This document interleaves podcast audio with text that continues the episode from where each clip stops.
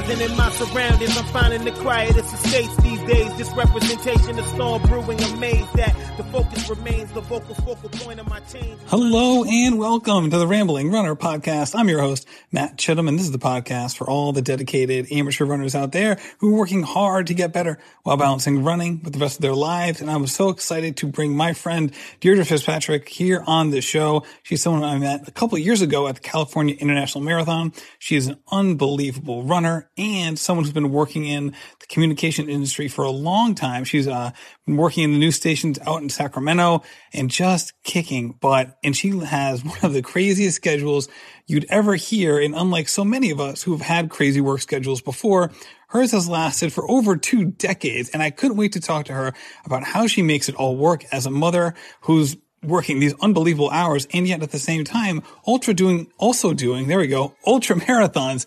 It is a wild scenario. And i couldn't wait to also talk to her about how she's had to convert her daily practice of uh basically what she's been doing at work into a high functioning professional in the home setting, which is a whole different thing when you're talking about putting out um, news coverage and the like. So a lot of things I was really curious about with her, and I couldn't wait to talk to her about. Also, as you'll hear, she's on the board at the California International Marathon, and they have some news to talk about there as well. So that's how we finish out the podcast. She is one of the most fun, energetic, and engaging people that I've ever met, and I can't wait for you to hear more. So here is my episode with Deirdre Fitzpatrick.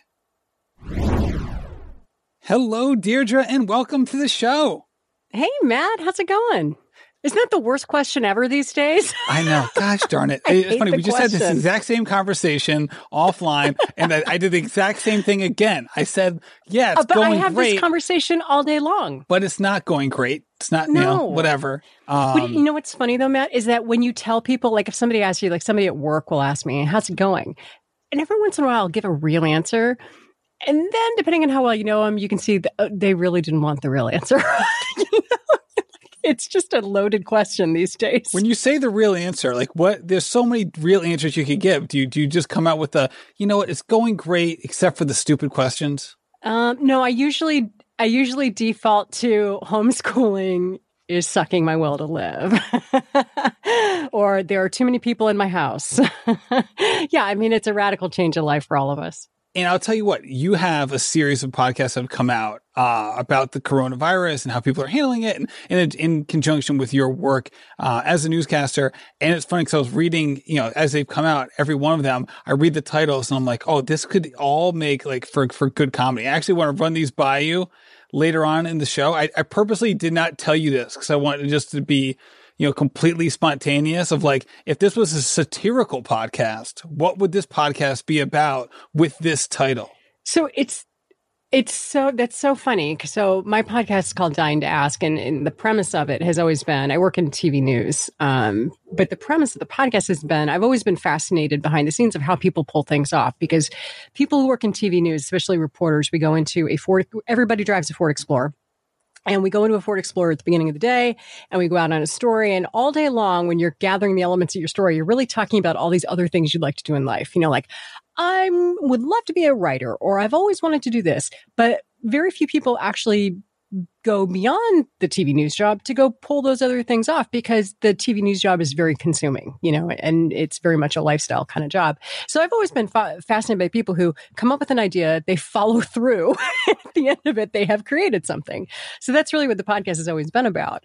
Um, so when this whole thing, this whole virus thing started, I'm like, well, I need like hacks to figure out life. So we just kind of converted on a dime and I didn't really have access to my studio anymore because a lot of us were working from home. And so, like, even right now, I've converted my closet into an audio booth. And that's where I'm recording not only with you for your podcast, but also for mine. And the funny thing is, I love it. I've never had better sound because I'm surrounded by all the clothes. Um, and I love the coziness of kind of being here at home in flip flops. It's, it's, it's been like a bright spot in this whole experience. That's awesome. See, I'm in a different location. So I'm in my kids' playroom in the basement, and it's uh, it's not ideal from an audio perspective. And our Wi-Fi is never strong enough, so I'm always using the cell service. So I'm literally looking at. I've propped up using two bar stools, two high-backed bar stools in front of Your me. kids have bar stools in their playroom. Well, you know what? They're very advanced for their age. Um, no, uh, these are these are my bar stools. Um, and I have a blanket draped over them to like muffle the sound, and then two huge pillows in front of the blanket. So I'm looking at this. It almost looks like a um a Holiday Inn like really bad uh, headboard is what I'm looking at. Um, I've got a uh, visual. Mhm. Yeah, it's not it's not it's not the best. Uh, but you know, No, but it, I've had But worse. it, but it works. Oh, oh, I've done worse. You know, how, do you know how we record audio when we're traveling for the Olympics? We have a box and like a big, like a big, like equipment box that gets ships all our gear over, and they line it with, um, we call it like eggshell foam. It looks literally like an like an egg box, but it's made out of foam, and we just kind of line it with that, and then you stick your head in the box, and a photographer holds a blanket or a jacket over your head and you use the light from your phone to look at your script. And that, my friend, is how network Olympic coverage is recorded. People watching this from afar must be confused if you're doing your job or if your crew is trying to murder you. Well, the good news is that nobody sees it because it typically takes place back in, you know, um, you know, whatever newsroom you've set up to work remotely. However, every once in a while you'll record in that Ford Explorer I mentioned a little while ago, and you'll do the same thing where you put a jacket over your head, in which case it could look like somebody's trying to strangle you. I agree. I've never thought about it, but you're right. Yeah, that could be a problem. And now if you're now if you're really close, you would also be breaking social distancing rules. So lots of problems. It's a hard time we're living in. It's funny because I, I gave I I've never done uh, a news interview until this quarantine started. So it was my first one ever. So it was funny watching the uh, this guy Joe Kayada was doing the interview, and then he has his cameraman was next to him. It was funny watching them kind of prop the mic up because they basically had it on like what amounted to be like a selfie stick. And I know that traditionally, like you have something similar to that because you don't want your arm to be in the shot. But it was like it was really you could tell that he was struggling with it. It was almost it was kind of hard for me to focus because you could see him kind of like wiggling and trying to really figure oh, it out. It's crazy. And that's one of the things that in TV newsrooms we had to figure out was how on earth are we going to interview people if we're not allowed to get close to them? Because the first thing that we do when we do a story with you, first thing I would do if I was coming to your house to the playroom to shoot a, an interview with you is I would shake your hand. I would initiate a handshake and we would chat for a little bit. Nope, not going to do that anymore. Not even going to do fist bump at this point. And so then we had to figure out how do we gather that audio because we never want to show the microphone because it's kind of ugly in the shot. But we can't really put a lavalier mic on you anymore because we might have to touch you. Don't want to touch anybody. So we had to figure out a way to be six feet away. And so our photographers had to get really creative in figuring out like what could they possibly construct that would work, that would be durable to hold a microphone for that distance. And so sometimes they'll set it up and then they'll back off and they'll have somebody walk up to it. But sometimes they're literally using a six, six foot pole, which just seems very dangerous. I mean, I'm a boy mom, so I see nothing but danger with long poles. when people are like swinging like weapons around and stuff. But yeah, that's that's kind of how we're doing it. And now that actually has become part of the story is you really need that setup shot to be able to show we observed all the proper rules these days and we did social distancing, so we weren't too close to you when we, you know, got the interview. It's it's a strange time to be doing my job. See, there, you I wonder if there's a way to kind of split the difference here and try to make this shot, you know, like almost like like not addressing it in the coverage, but try to come up with humorous ways of getting the mic in front of people. Uh, how about how about just a mea culpa before we run the story? We promise we did everything right. Now here's the nicely here's the story that looks good. right. No, I'm saying like just put, it like, that put, way. put the mic on a fishing pole, right? And then like you Yeah. can just like and you're like, see, Yeah. here here we are, or like you know, uh, so on and so forth. And then you see, you've had this podcast, which is, you've done a great job with it. I actually was a guest on your podcast a year and a half ago or so, um, which was, which for you must have been, um, the height of embarrassment. I think the person before me on your podcast was Rachel Hollis. And then it was Matt Chittum. And uh, it was a good week. I mean, you know what? Both And- runners. I mean, I, I got to be honest with you. You must have been like, we had Rachel Hollis. We've hit the big time. Who do we got next? Oh no, No, no, I can't You know believe so this funny is our guest our guest calendar. But what was I so obsessed with with you when you came in is knowing how you had put this podcast together because I found it so fascinating that you not having any kind of broadcast experience had pulled together a an online community with the podcast that so many people related to. And I was a fan before I was a guest or before I had you on as a guest. So I, I think what you created, I, I feel like you kind of like fish in a barrel. You found that like magic thing and you found that community that, that had a niche just waiting to be discovered. So I was fascinated to hear about how you were doing it. And just think think about how I have professionalized this podcast now, where I'm talking into two pillows and a 45 year old blanket. I mean, the sky is the limit for you. You know what? For me, it's more like a race to the bottom. But I, I appreciate your optimism, um, your forthrightness in talking about my podcast in that way. See, and so you have this experience where you have this podcast, you have your your daytime job as well, your mom, and you're running like crazy. So let's just talk about what a typical day looks like for you, because people who don't know, people who work in the dunes, probably don't quite understand how the hours work because they obviously they see you on TV, but pre TV, post TV, what what exactly does that look like? Just, just so so so t- not talking about the parenting stuff and the podcast of running, but just like what does from a, a work hour perspective look like? Uh, in the before times or in the current times? Ooh, good point. All right, let's do both. Okay. So the before times, as I call them, um, I get up around 2.15, 2.20 in the morning. Um, I anchor a morning news show on the NBC affiliate in Sacramento, KCRA, and I've been the morning anchor there for 20 years. Can I? Or can we? Can we just stop there? I mean, this is going to take forever. I'm going to cut you off there. That is, first of all, that's astonishing because I know people who work in TV news, and it's like being a head coach in the NHL in terms of like retention and turnover. like literally, you can I'm be in like. Nolan Ryan years right now. You, you, yeah, you're you can be the best in the world, and like two weeks later, it's like, oh, they lost a game. You know what? We're moving on. It's 20 years is insane. Yeah, and 20 years in my particular job working those hours is highly unusual because most people burn out and just don't want to do it. Um, and for me, I fell into it. I, well, first of all, I, I turned the job down three times. I was offered the job and I said, no, no, no, wanted nothing to do with it. And on the third time, um, one of the vice presidents of our company pulled me into a room and said, I was very young at the time too. He said, I, I heard you've turned this job down a number of times. I said, yes. And he said, why? I said, because I don't want to work those hours. I was young, I was single.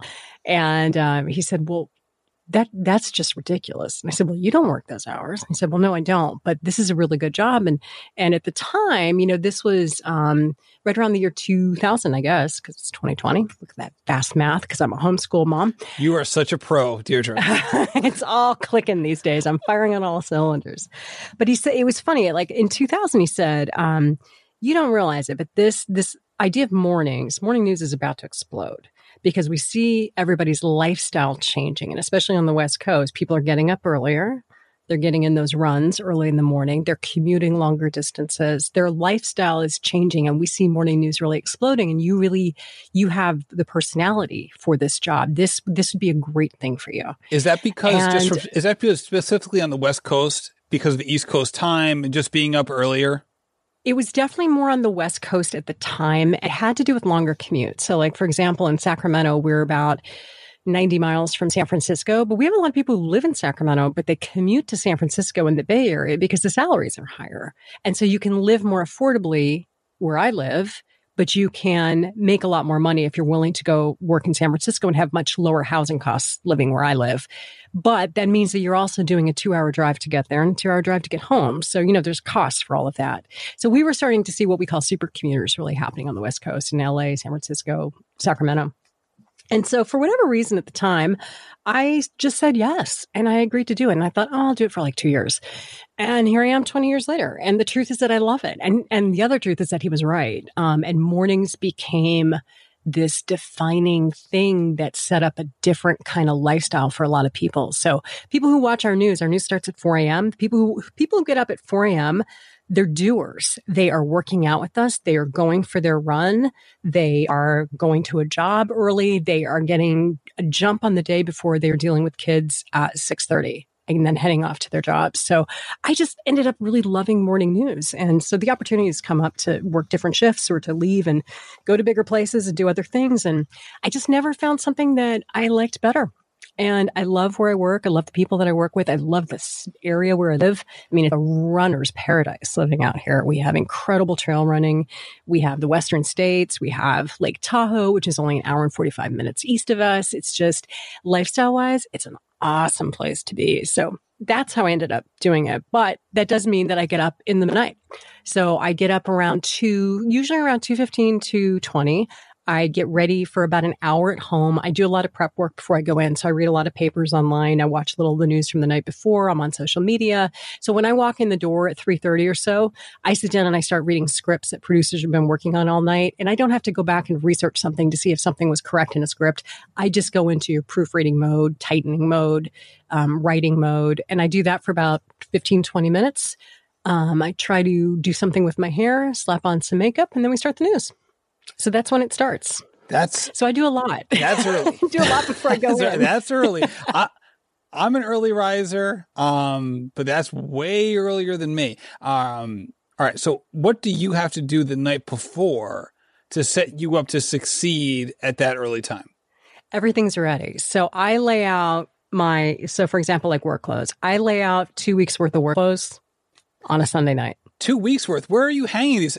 In the closet, in the closet, in my audio booth where I'm recording this now. I'm, I'm thinking of like it, like each post on like the stairs going down the stairs, like up oh, Tuesday no, as you're walking down the stairs and pulling it off. Not at all. No, just, you know, like in the corner of the closet where like my work dresses are lined up. The ones that are closest to the end are the ones that I grab from to wear. You know, they all look very similar. TV, TV uniforms are very similar as I call them. But I also do the same thing with my workout stuff because my routine is, um, I do a little bit of a workout before I go into the station. I have a pretty nice home gym set up now in the garage. So I go out and I do some strength work. I might stretch for about 15 minutes. I do something just to wake up a little bit and to kind of get my brain going. I need some movement before I go into work. Um, so I do that, but I have a gym bag that's packed. I run right after work and I change at the station before I leave. I usually leave by about lunchtime.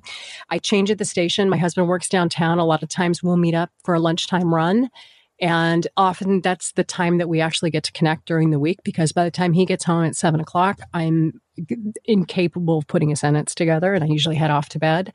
So um, I I like to run right after work. So I run around downtown Sacramento. We have a great river here. Um, I try to get that in as like my reset before I then go into the second part of my day when I'm dealing with kids and I coach kids I wrangle kids, and now I homeschool kids. that's what the schedule was like before.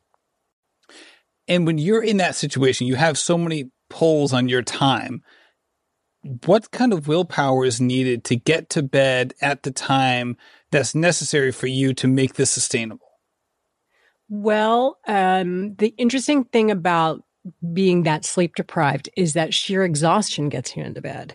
So when my kids were a little younger, it was a little bit more challenging because they needed a lot more things.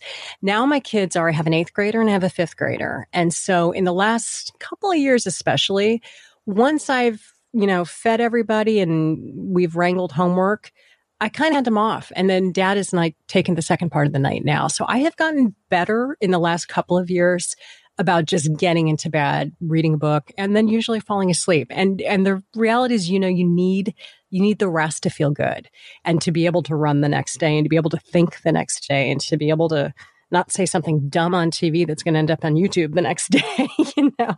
So I've gotten better about valuing sleep, and certainly so much research has come out in the last couple of years about um, how sleep is like the super weapon of working parents.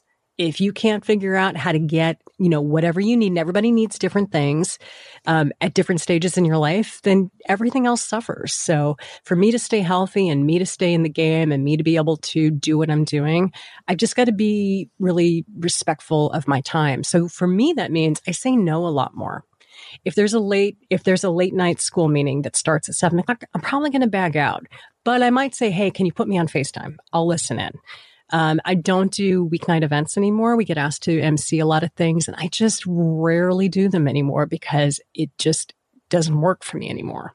Back in the day, I could I could stay up all night and be just fine the next day. But these days, you know, we do five hours of news. It's a lot, and then there's a lot on the the back end of it too. School commitments. I coach cross country. I coach track. Um, you know, so there's just there's just more. So I've gotten I've gotten smarter as I've gotten older about protecting my time. And your job is one because it's in the public eye that you have to be on, you have to be very focused. So when it comes to trying to throw running into the mix, how do you how do you fit running in not only in terms of like you know you already said like all right this is the time of day I do it but you want to make sure that running something that enhances your life and not something that detracts from it or makes you overtired or makes it so you can't perform at your best day in and day out. How have you made running kind of the the the thing in your life that helps you as opposed to something that tires you out and can kind of ruins the next day or week? Such a great question. Um, so, two things. The first thing is, I did all my vanity running. I did my Boston qualifiers. I went to Boston. I've done two Ironmen. I've I've done the kind of vanity things that I kind of wanted to check off the list. And then I realized that for me in this stage of my life, this season, running helps me do everything else. And so now I fiercely guard it because without it, I can't do the things that I need to do. And that has become incredibly apparent to me in the last five weeks of this quarantine. The, the role that running plays in my life in terms of my mental health, in terms of the stress of the job, in terms of the stress of parenting, in terms of the stress of having older parents. I need running, which means I have to respect running. So when I get to a point where it's not fun or I'm not enjoying it, I stop. Like I walk, I do something different. I shake it up a little bit. I, I really protect my physical health so I don't get injured. I had a, a series of really weird accidents about six years ago. First one was I broke a bone. In, I broke a random bone in my foot. I slipped on. I slipped on a floor twisted my ankle and I broke the, I think it's called the cuboid bone, which is like the middle bone in your foot. The only people who ever break that bone are ballerinas when they, they're on point and then they slip. I broke that bone. And so I was in foot cast for a couple of months. So that took me out of running. So that was injury, injury number one, which I recovered from just fine. So I had like a really built in break from that. Two years later, I had another freak accident and I broke my patella. I split my patella down the middle. Oh my God. Yeah, I know. I split it straight down the middle and I couldn't even walk. And so I was on crutches with a full on um, leg brace for about four or five months. And at that point, I didn't even know if I was ever going to be able to walk without a limp again, let alone be able to run. And I had this physical therapist, I had a great doctor, um, and I got very lucky. I split it down the middle. It's non-displaced. So if it's non-displaced and you stay off of it, in theory, your bone will fuse back together and then you can rehab it back to where you were. And I had this physical therapist, Dan, who was um, a physical therapist, but really much more like just a therapist therapist. And he really got in. He really got, he really understood what running represented for me. And at the same time, again, this is about six years ago, my father got very sick with blood cancer. So not only did I not have the running to help to deal with his diagnosis, I also was dealing with kind of my issue as well. And the two of them over the fall of 2014 melded together while I was still doing my job and, you know, having kids and all the rest of it. And um, over the course of those four or five months, I mean, I really, without having the running for a physical release, I had to, you know, figure out other things that could also release it. So, you know, he would give me little exercises, but he also would just talk to me a lot about how we have to really protect those things that, that protect our mental health. And I learned so much from him over that, that fall of not being able to run. And unfortunately, at the end of that fall, my father had a stroke and passed away. And Dan called me while I was away for the funeral and he said, "You know, I think I think you're ready to go take your first run." So in the morning of my father's funeral, I went out and took my first run, which was kind of funny because when you haven't run in 4 or 5 months, your body doesn't know how to run anymore, which I did not expect. So I can't even imagine what this looked like. But as I ran that morning with this amazing Texas sunrise ahead of me, it was that little release that kind of I had missed so much. And so since that experience, I haven't had a single run that I didn't enjoy.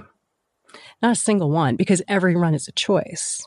And every run that I go on, I feel better at the end than I did at the beginning. Every single one, whether it's 10 minutes or if it's a 10 hour trail run, I feel better at the end. And I know that I will.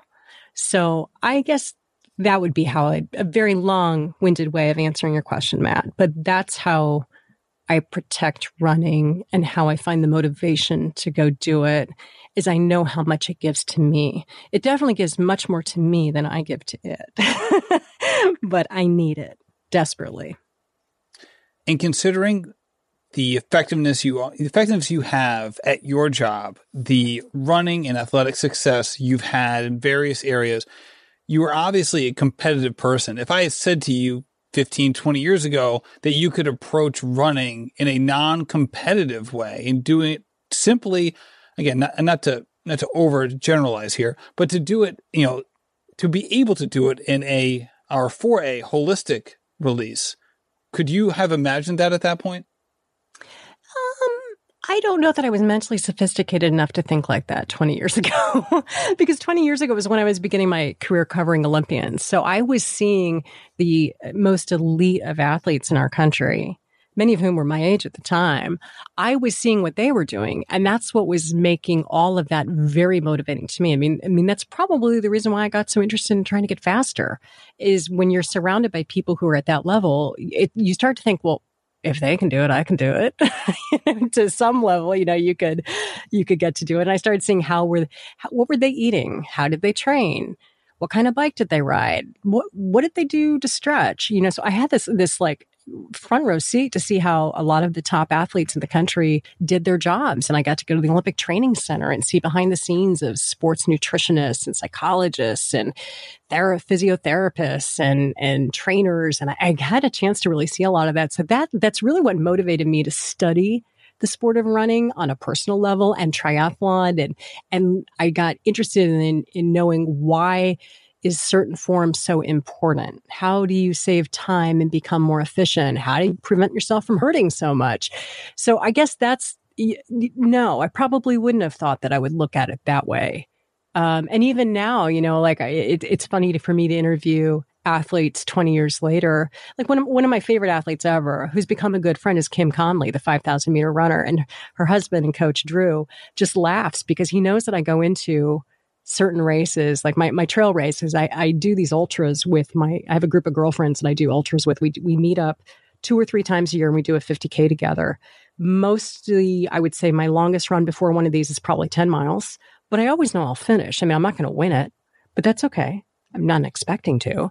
So, but we go into these things with the intention, intention of the longer the race takes, the more time we get to hang out and the bigger break we get from the kids. And Drew thinks it's hilarious that I can turn off the competitive part and just go and enjoy the experience. He thinks it's so it's so interesting that I can do that. And I think Kim looks at me like, "Wow, that sounds great."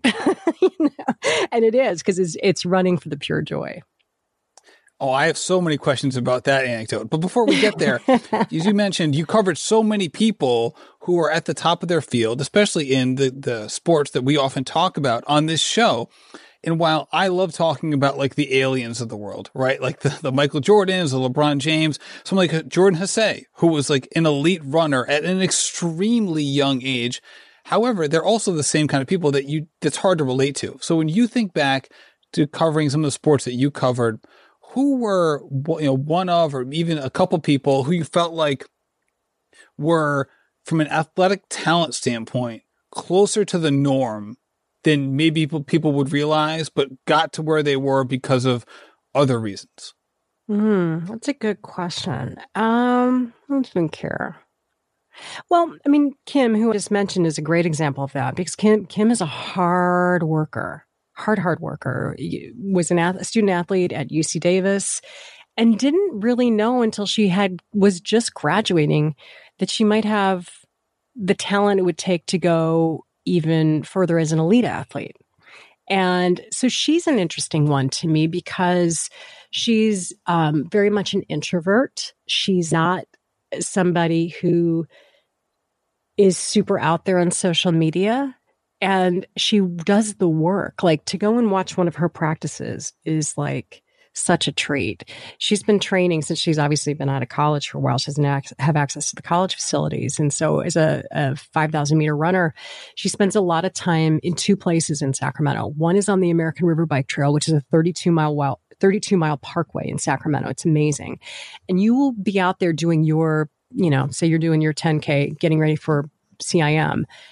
You will see Kim go flying by like doing whatever pace she's doing. And she's running out there with the people who are just, you know, the weekend warriors. So that's kind of interesting. And then the second place that she's out there training is on a, a high school track. We have a track, McClatchy High School in Sacramento.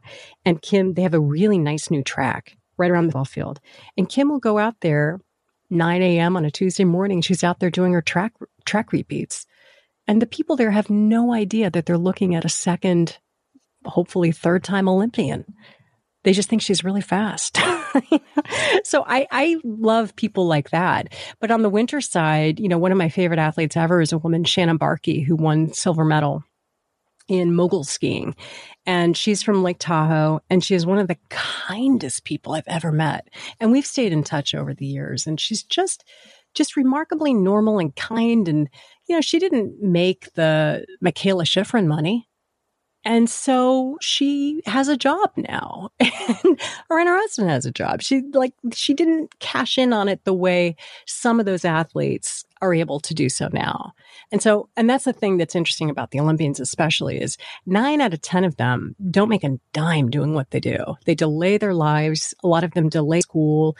They delay the reality of getting a career. A lot of them delay families for the opportunity to represent their country doing something they've done their entire life that we watch from our couches in the living room happen in say like two minutes. And like, that's it but they've like worked an entire lifetime for it. So that's what that's what motivates me to continue covering them. I mean, I love their stories. I love how hard they work. I love knowing like why does somebody care about badminton as much as Howard Shu does. He's a kid from LA who was in the last Olympics in Rio.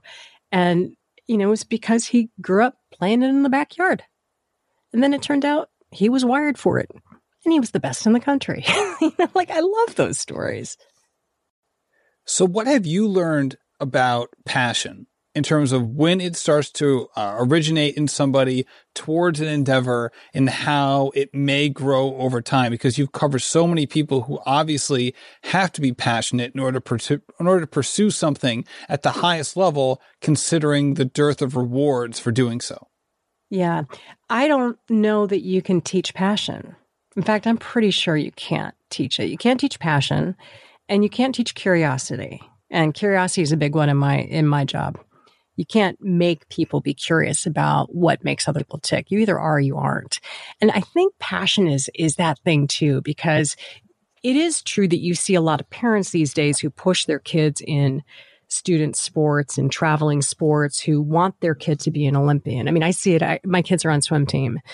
And if I have another parent tell me that their kid is the next Michael Phelps, you know, do people like, actually say me, that? Kid's not the next Michael, Michael Phelps. Phelps. Oh, absolutely.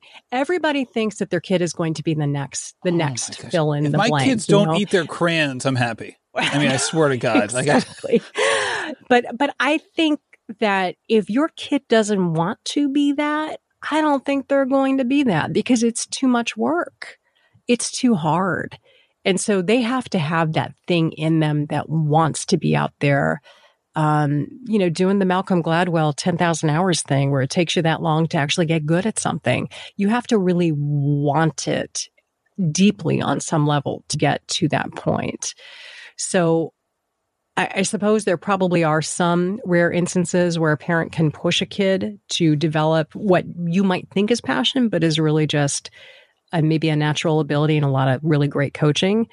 But I think at the heart of it, you've really got to have the passion to be willing to sacrifice and to give up everything else. Because for most of those Olympians, I mean, they have given up everything for that moment. They've given up a social life. They've given up any other after school activity. They've given up, you know, the, the financial awards that they could have gone if they just left college and gone and gotten a job. Um, they, they give up a lot to be able to do it. And that's what's so heartbreaking about this whole 2020 Olympics thing right now is that you have people who, and, you know, were gearing up, ready, ready to to peak at the right time to go to their Olympic trials regardless of their sport and then hopefully make that Olympic team to go to Tokyo which was promising to be the best Olympics in a long time and then stop, hard stop.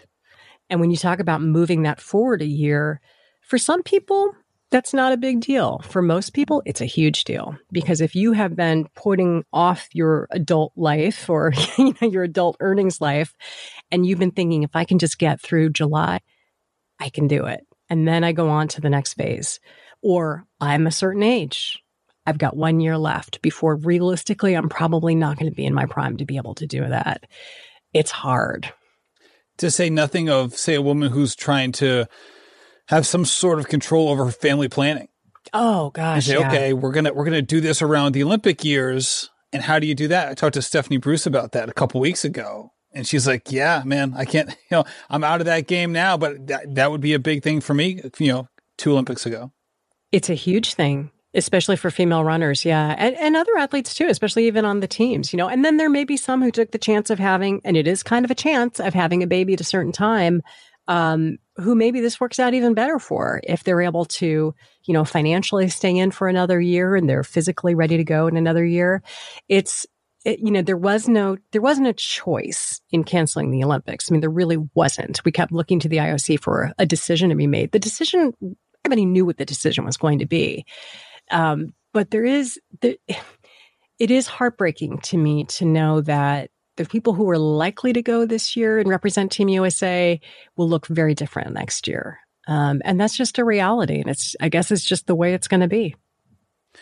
So you've seen both sides of the coin. Right? You are a dedicated amateur athlete. You've seen pros as well. What have you taken from your interactions with the pros and these Olympians that you're able to put into your own athletics and or pass on to the people that you're coaching now? Mm, preparation is probably the number one thing. The athletes that I've met who are the most consistently successful in terms of performance are so over prepared. They have rituals, they have schedules, they have a real innate understanding of what they need on an emotional level, a physical level, a mental level. Give me another level, Matt. Um, I think that's all of them. All the levels. Is that all? Academic, I mean, that's a lot academic level. Um, academic level.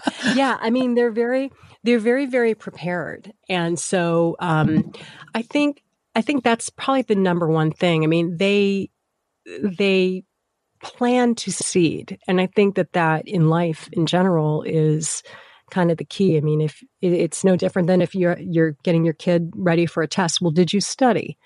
No. Okay, well, that's not a good start. you know? But these athletes prepare and they're very savvy, especially now because so much information is available to them online, obviously, and they share a lot of information online. So they know who's not prepared and they know what it takes to be prepared and what a successful person looks like. So I think that's that's one thing. Um, is that I just see the the level of attention to detail that a lot of them can can put in, and especially the student athletes who are uh, balancing not only the rigors of academics at a university, and if usually if they, if they're at a certain level, um, you know, if you're let's say like a, a, really successful track and field runner, you tend to be at one of those bigger universities, usually, not always. And, you know, they tend to have some pretty high expectations of themselves academically as well. So um, that's probably the number one thing is their their preparation is so key. They don't leave a lot of things to surprise. And I think that is one that I definitely pass along to my kids, you know, in terms of um, tr- you know, cross country meets. Do you have you prepared today? Did you eat? Did you fuel? Have you had something to drink? Did you run to the restroom in time? like, what are you doing? What are you thinking about right now? Um, and then they also have that incredible ability, especially now in the last 10 years, the whole mental preparation thing has become so huge because most of them now deal with uh, sports psychologists, which even 10 years ago wasn't as common, but now almost every single sport including curling, by the way. I learned that at the last Winter Olympics. They deal with sports psychologists. And so they really recognize the ability and the power of being able to center your mind. And I think about that a lot. You know, they, they, they are very in tune to their breathing. They do yoga.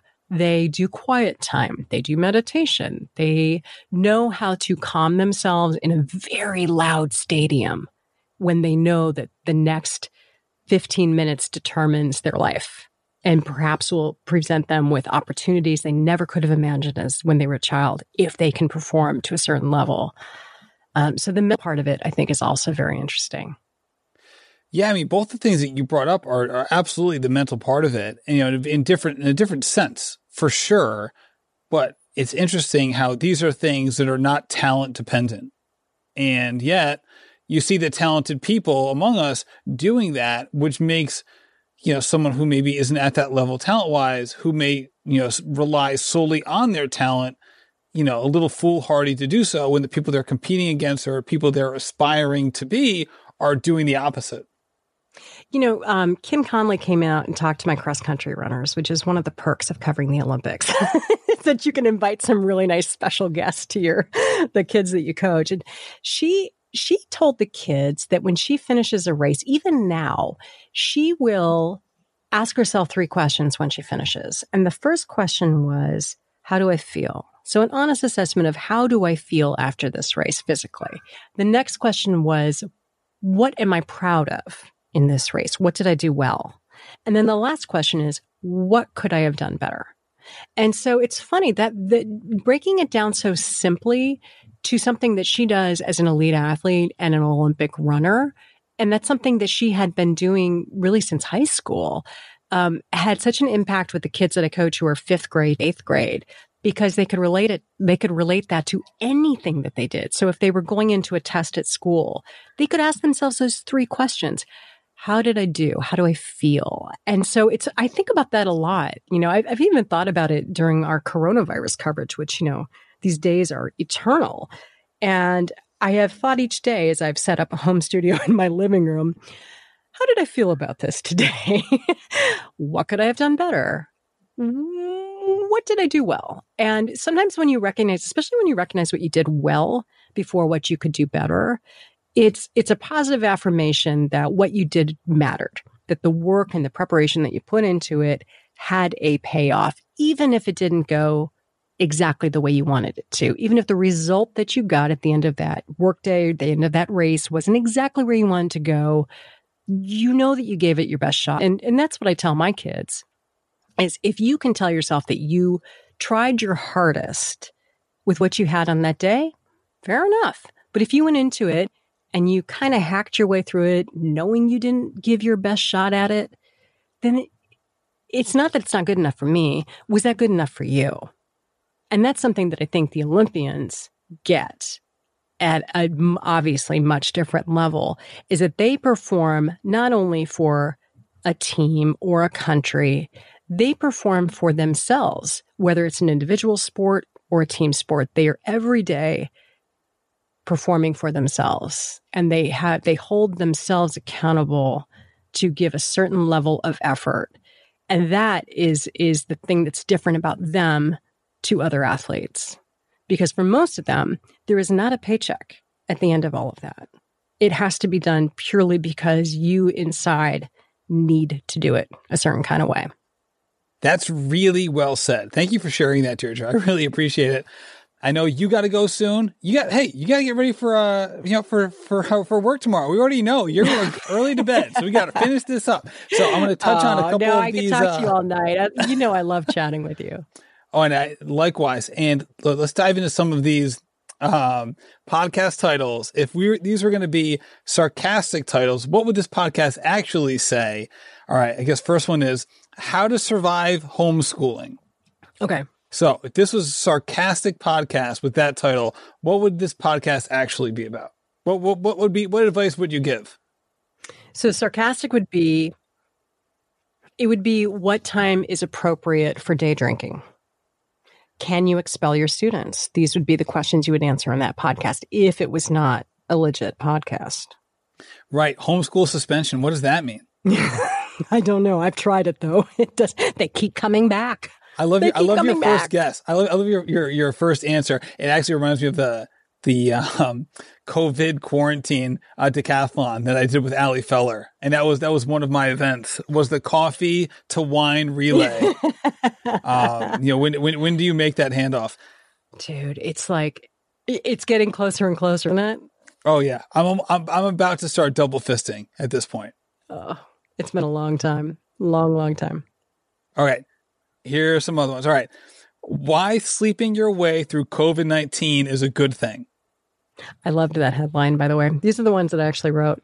Um, so this was actually, well, that could be, if it was sarcastic, that show would be about how to make yourself fall asleep for the next 40 days and then wake up thinner, cuter, and with better hair.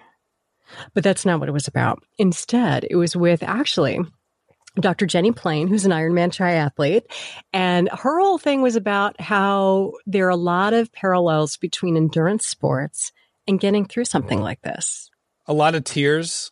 A lot of tears, how to, you know, go through all the emotions in like two minutes in one transition. Um, and why sleep is so recuperative. And so, not only for keeping your immunity up, which everybody's obsessed with right now, but also in maintaining your mental health. So, she actually had some really good info to pass along. It's funny. I was also thinking about like, you know, forget um intermittent fasting. You know, I want to talk about like hibernation. Like when No can I get on that train? Like bears have this figured out. they do. I know. It's really hard when you're working out of your house, though, and the kitchen's right there. It's brutal. All right. Here's here's another one. We'll, we'll, we'll finish with this one. Maybe one more if we can fit it in. Living in a coronavirus world with Fitz. so that was so here's what that well okay here's the sarcastic that episode would have been about probably day drinking um walking in circles in your kitchen not knowing what to do and and and fitting in two mile runs several times a day to keep your sanity that's what that's really what that title would imply what it actually was was the the week that the quarantine hit was the week that I was supposed to launch my Olympic podcast. So I had a whole series of really fun episodes already banked to convert Dying to Ask to do Dying to Ask Tokyo 2020. And all of a sudden, they seemed um, rather irrelevant and just a tad tone deaf. So I had to kind of convert on a dime, which is how I ended up in the closet, converting into a studio. And I felt like for our audience that it was an opportunity to be of service. So when I don't know what to do in a crisis, I try to figure out how to help. And so I decided that the podcast could be a primer into how to live in this really weird world we were doing. So that was actually an episode that was just me talking um, about what we were going to do. So I came up with 10 episodes to teach people how to um, work at home, which is harder than you think, how to sleep better because none of us were sleeping, how to work out at home with a trainer, how to homeschool your kid with somebody who actually runs a homeschooling network, um, and that kind of thing. So that's really where it all came from. I love it. I know that that episode was centered around you. And they ended up being really, and you know what's funny, Matt? They ended up being really funny shows. Probably because I'm I'm 100% Irish, so I default to humor to get through tough things. Um, and they ended up being really fun, interesting shows.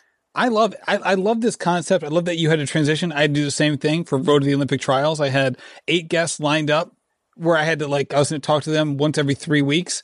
You know, we're talking about like you know Colleen Quigley had signed on. Like I had some really good guests who were going to be on it full time, um, and I had to pass. I loved this. I loved this headline or not headline. This title of this podcast because for me, even though I knew Fitz referred to you, I love the idea of it being like this 93 year old like Boston bartender who like wasn't even sure what the coronavirus was, but giving giving giving advice anyway on the best way to get through it.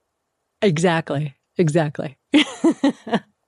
All right, let's talk about CIM because you're on the board there. It's turned into, I mean, amazingly considering it's just considering all things. CIM is now one of you know the last couple years one of the the ten most looked forward to races in America. I mean, if if it's not top ten, it's certainly close, and it's, No, it's- it simply top 10. remarkable. Yeah, so I'm on the board of the Sacramento Running Association. Thank you for saying that. We appreciate that. Um, and I've been on the board for a long time. But in addition to being just a, a really great, um, it's known as kind of a flat, fast race. So if you want to qualify for Boston, we're one of the top Boston qualifiers. And Lord knows we've talked about we've talked about that race so much on Oh. this. You know, between between Boston qualifiers and OTQs. You know, I feel like a third of my life has been spent talking about people who've run at CIM.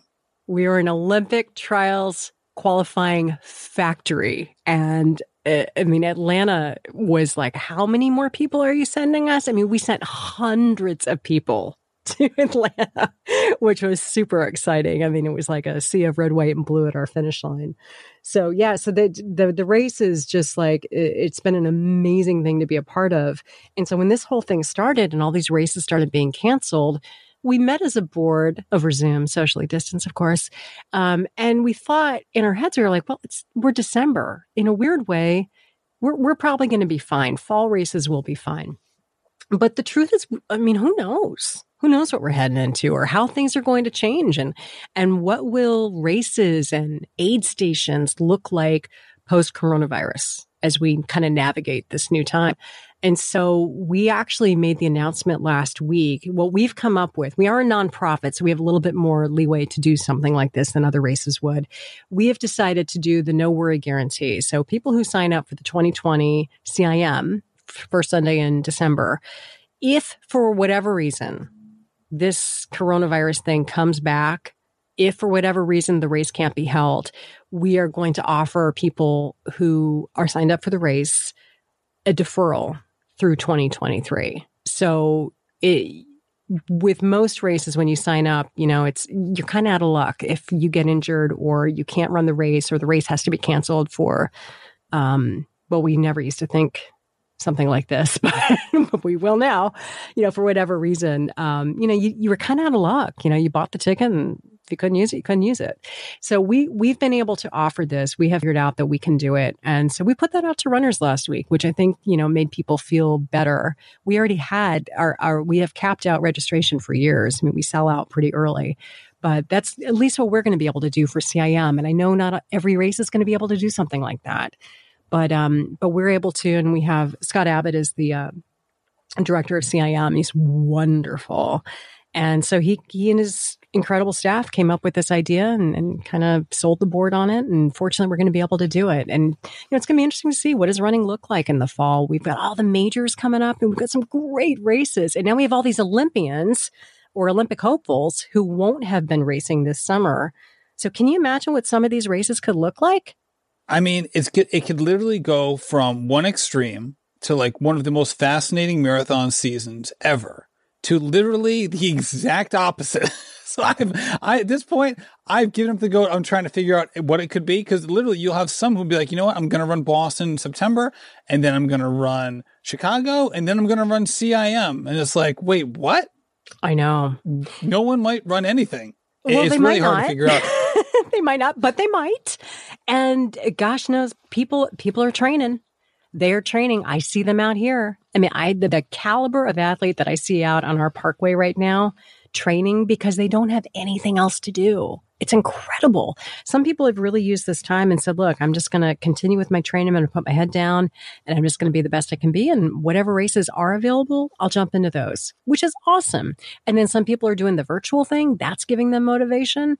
I think people are just trying to figure out like, what can I do? And how do I make the most of the running that I'm doing right now? And I think, you know, as a lifelong runner, that's just all you can do, whether you're an elite or you're somebody, you know, you're a mom just trying to get away from the kids for a couple hours.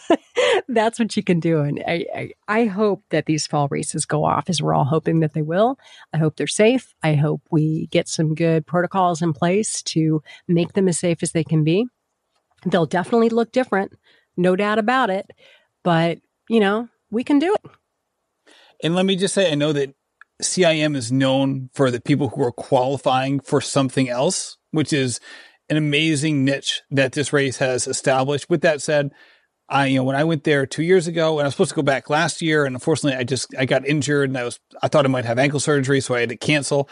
Um, I, when I went there in 2018, it was like going to a family reunion. I cannot recommend this race highly enough. I don't yeah. care if you have no plans on qualifying for any other races the rest of your life. It's a race certainly worth doing if for no other reason than the community aspect and who doesn't need community now. Deirdre, thank you so much for coming on the show. And if people want to learn more about you, your show, and or CIM, where could they go? Oh, I love it. Well, if you'd like to check out the show, it's Dying to Ask. You just search Dying to Ask wherever you're listening to podcasts these days. And then, uh, easy way to connect with me is on Instagram. That's my favorite place to be these days. And I have an Instagram page. It's actually not my name. It's Run, Read, Sip because I love to run. I love to read. And as you might have guessed from my earlier comments about day drinking during homeschooling, I like to sip wine. So Run, Read, Sip is where I talk about all three of those things. That's wonderful. Deirdre, thanks again for coming on. Oh, thanks, Matt. It's great to talk to you. Deirdre, thank you so much for coming on the show. Big ups to Previnex as well for sponsoring this episode. If you're listening to this, then you are a true fan of the Rambling Runner podcast. And I can't thank you enough. Heads up, tomorrow, their first official episode of the business and sports discourse comes out. Go subscribe now. I can't wait for you to hear that. We're putting in a lot of love into that new podcast and it's going to be great. Thank you so much for listening and happy running. This has been a production of Rambling Runner Podcast. This podcast is produced by David Margetti of In Post Media. Thank you to Meta P for the music. His song Righteous Path featuring Rex Mayhem and Chip Fu is produced by Symphonic Bang.